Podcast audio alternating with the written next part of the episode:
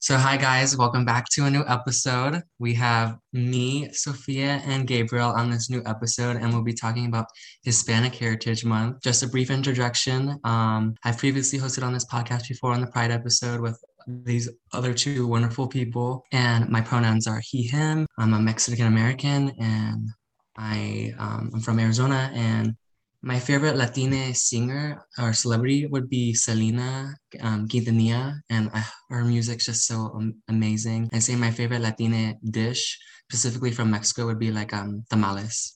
So we'll have Gabriel go next. Awesome, awesome, awesome. Thank you and happy Hispanic Heritage Month. Now, of course, my name is Gabriel. My pronouns are he, they. I'm actually from Highland Park, California. I am Mexican as well as Puerto Rican, so that's a fun time. My favorite Latina singer would definitely be Marc Anthony or Selena if Auston hadn't said it first. and my favorite Latina dish is definitely birria tacos with elotes that me and my mom like to make every now and again. And then especially empanadas, that is just too good. I'm gonna pass it over to my girl Sofia.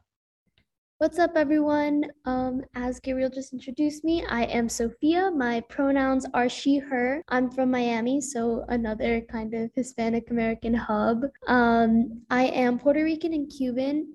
My favorite Latina singer would have to be Bad Bunny. I love his music, always gets me hyped, like literally never fails. And my favorite Latina dish from where I'm from would have to be tostones.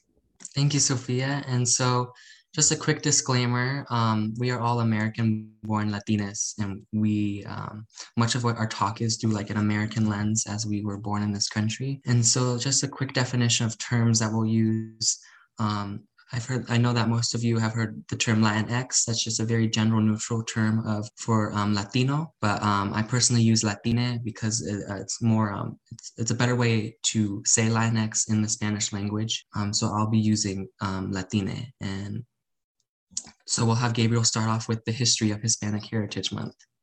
Thank you, thank you, thank you. And to start off with the history, we're going to go as when Hispanic Heritage Month was established and as to why. Each year, Americans observe Nat- National Hispanic Heritage Month from September 15th to October 15th by celebrating the histories, cultures, and contributions of American citizens whose ancestors came from Latin countries. The observation started in 1968 as Hispanic Heritage Week under President Lyndon Johnson and was expanded by President Ronald Reagan in 1988 to cover a 30 day period starting on September 15th and ending on October 15th. It was enacted into law on August 17, 1988, on the approval of Public Law 10402. Now, September 15th is extremely significant because it is the anniversary of the independence for Latin American countries Costa Rica, El Salvador, Guatemala, Honduras, and Nicaragua. In addition, Mexico and Chile celebrate their independence on days September 16th and 18th. There is also Dia de la, Dia de la Raza, I could never say it correctly, I apologize, which is October 12th, which falls into this 30 day period. Now, going as to that, we want to go over some important Latina activists. There is a multitude of activists that are not even really heard about or known, which is extremely important as we need representation as to what we are doing and how we can further in our lives. Now, the first one I'm going to be going over is Sylvia Rivera which you can actually find more about in our Pride episode prior to this one. We went over her as well as her importance and how amazing of a person she generally was. Now, next would be Dolores Huerta and Cesar Chavez. These are both influential labor activists who both co founded the United Farm Workers Union. Now, there is Cesar Chavez Day, which is a US federal holiday proclaimed by President Barack Obama back in 2014. This holiday celebrates the birth and legacy of the civil rights and labor movement activist Cesar Chavez on March 31st every year. These are two both very important figures as there was no one who was actually protecting farm workers when they started. You might not ever hear these names often, but they're important to farm workers and the agricultural industry as an whole. They both made sure that farm workers had fair wages and humane treatment. This was because of the grape strike and boycott that lasted from 1965 to 1970. And we have to remember him for all he has done for farm workers. He is an extremely important per- person, specifically to me, because my grandfather works at unions all the time and you know he's been pretty much obsessed with unions his entire life so he is one that i focus on as much as i possibly can he was one of the first people that i learned about that was actually mexican american now moving on auston yeah and i'll be talking briefly about a different um, important latina figure in the united states sonia sotomayor She's the first woman of color on the Supreme Court, um, the first Puerto Rican and first Latina on the Supreme Court. And she's been a fighter for um, the rights of Latinas for many years. And she's called for reforms of the criminal justice system and making impassioned dissents on the issues of race, gender, and ethnic identity, given the very conservative majority on the Supreme Court. And she's just a very important figure and role model for millions of Latinas um, in America. Thank you guys so much for sharing about these incredible activists. So, from here, uh, Auston and Gabriel and I really want to get into some of the beautiful and amazing parts of being Hispanic, like some of our like core memories growing up with our Hispanic families that have really shaped who we are. So I know for me, a lot of that is centered around Noche Buena and Christmas. Um, it's really big in my family. It's when everyone comes together from all over. A lot of us live in Florida, um, but we all come together and we do like a big secret Santa, and there's like tons of food. Oh my God, my great grandmother, and my grandmother love to cook and bake. Um, everyone brings food. Everyone's so happy. Um, just like core core memories right there. Um, and I also love I really love how like affectionate my family was growing up, like physically affectionate. Like, you know, you show up to the family event and you hug and kiss everyone. And when you leave, you hug and kiss everyone. No questions, no nothing. When I was little, I would be like, I don't want to, but like that was not an option for me. Like that like I would hug and kiss every single person when I arrived and when I left.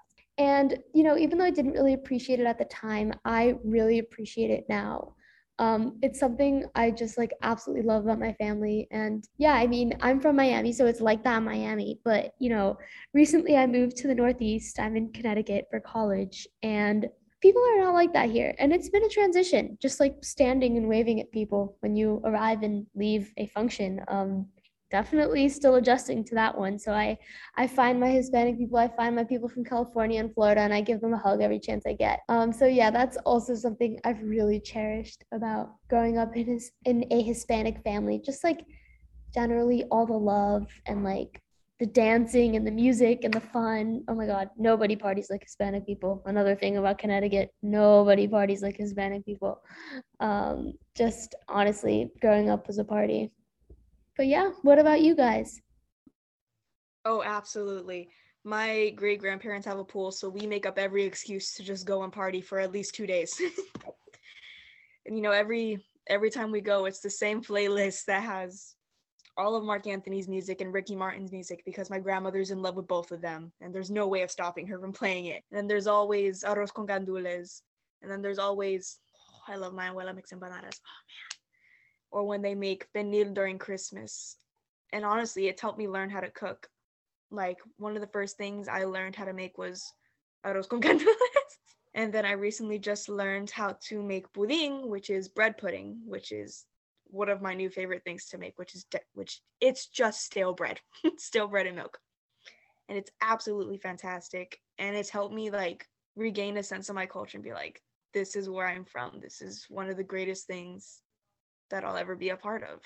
And it's little things, you know, like learning not regular medicine, but putting Vicks on every time you feel sick. And it's cleansing yourself with an egg to make sure that you're okay and to see if anyone's watching you. It's going to your grandparents' house and noticing, now noticing that there's a horseshoe on their door to keep them protected and to find one now for my house.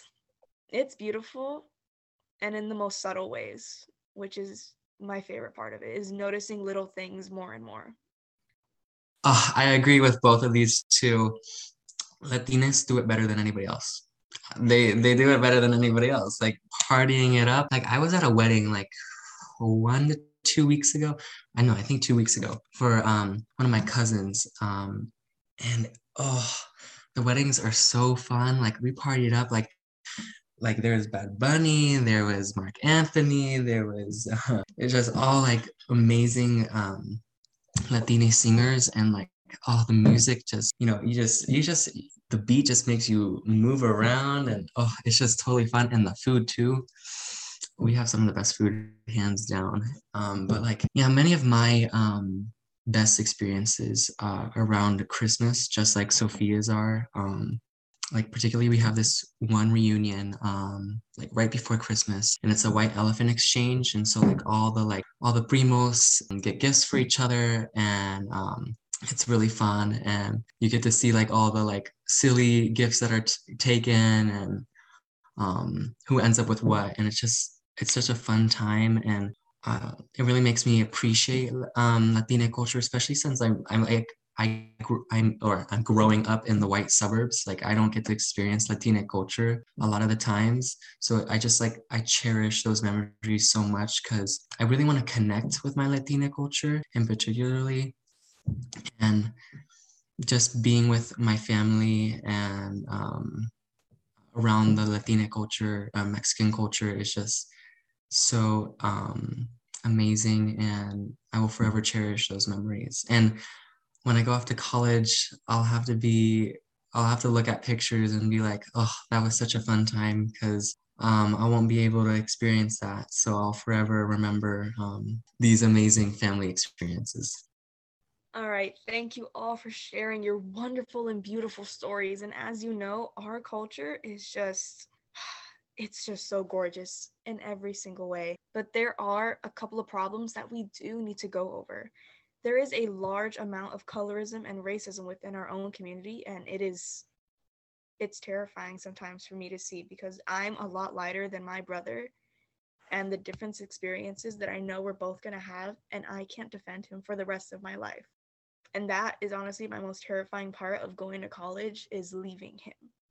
That that is where i struggle the most I just like to add on to Gabriel, um, particularly with being uh, or in the Latina community, we often forget Afro Latinas, and they have had huge, um, significant impacts and effects on our community and have brought in so many beautiful additions to the Latina culture. And I just like to um, recognize the particular impact of Afro Latinas. Totally. And, you know, I think as younger members of the Latina community, we really do have a responsibility to like change this about um, you know Latina culture, about changing the colorism and the racism that has just been ingrained in the minds of our families, at least my own, for generations. Um, and you know that that includes educating them and calling them out when they say something that's not okay and that also means when we have families of our own just like really instilling those values of, of equality and, and ensuring that that colorism and racism do not persist because you know that that's got to be something that ends here. You know it's way too prevalent. Hispanic people have been discriminated against by so many people and why are we doing it to other people? I really don't understand. I really don't. You know it's it's political rhetoric to an extent where it's like a lot of politicians benefit from convincing Hispanic people that they are white and they are, they are better than non-white people um, because then they get the votes. So you know that's something that we have to acknowledge and understand as a community and really work to move beyond it. Yes, I totally agree. Like within any community, there are problems, but there are also the great, magnificent beauties within each. We must work to create a better community for our future and for our future children and grandchildren. And so I'd like to thank you all for listening to this episode. If you want any more information, make sure to check out our Instagram at TSV Pod. Um, make sure to check any links down below that we link for other information on um, Hispanic Heritage Month. Um, and we'll have some resources um, for how you can make an impact as well. And we just like to say thank you for listening. See you all in the next episode. Bye. Bye.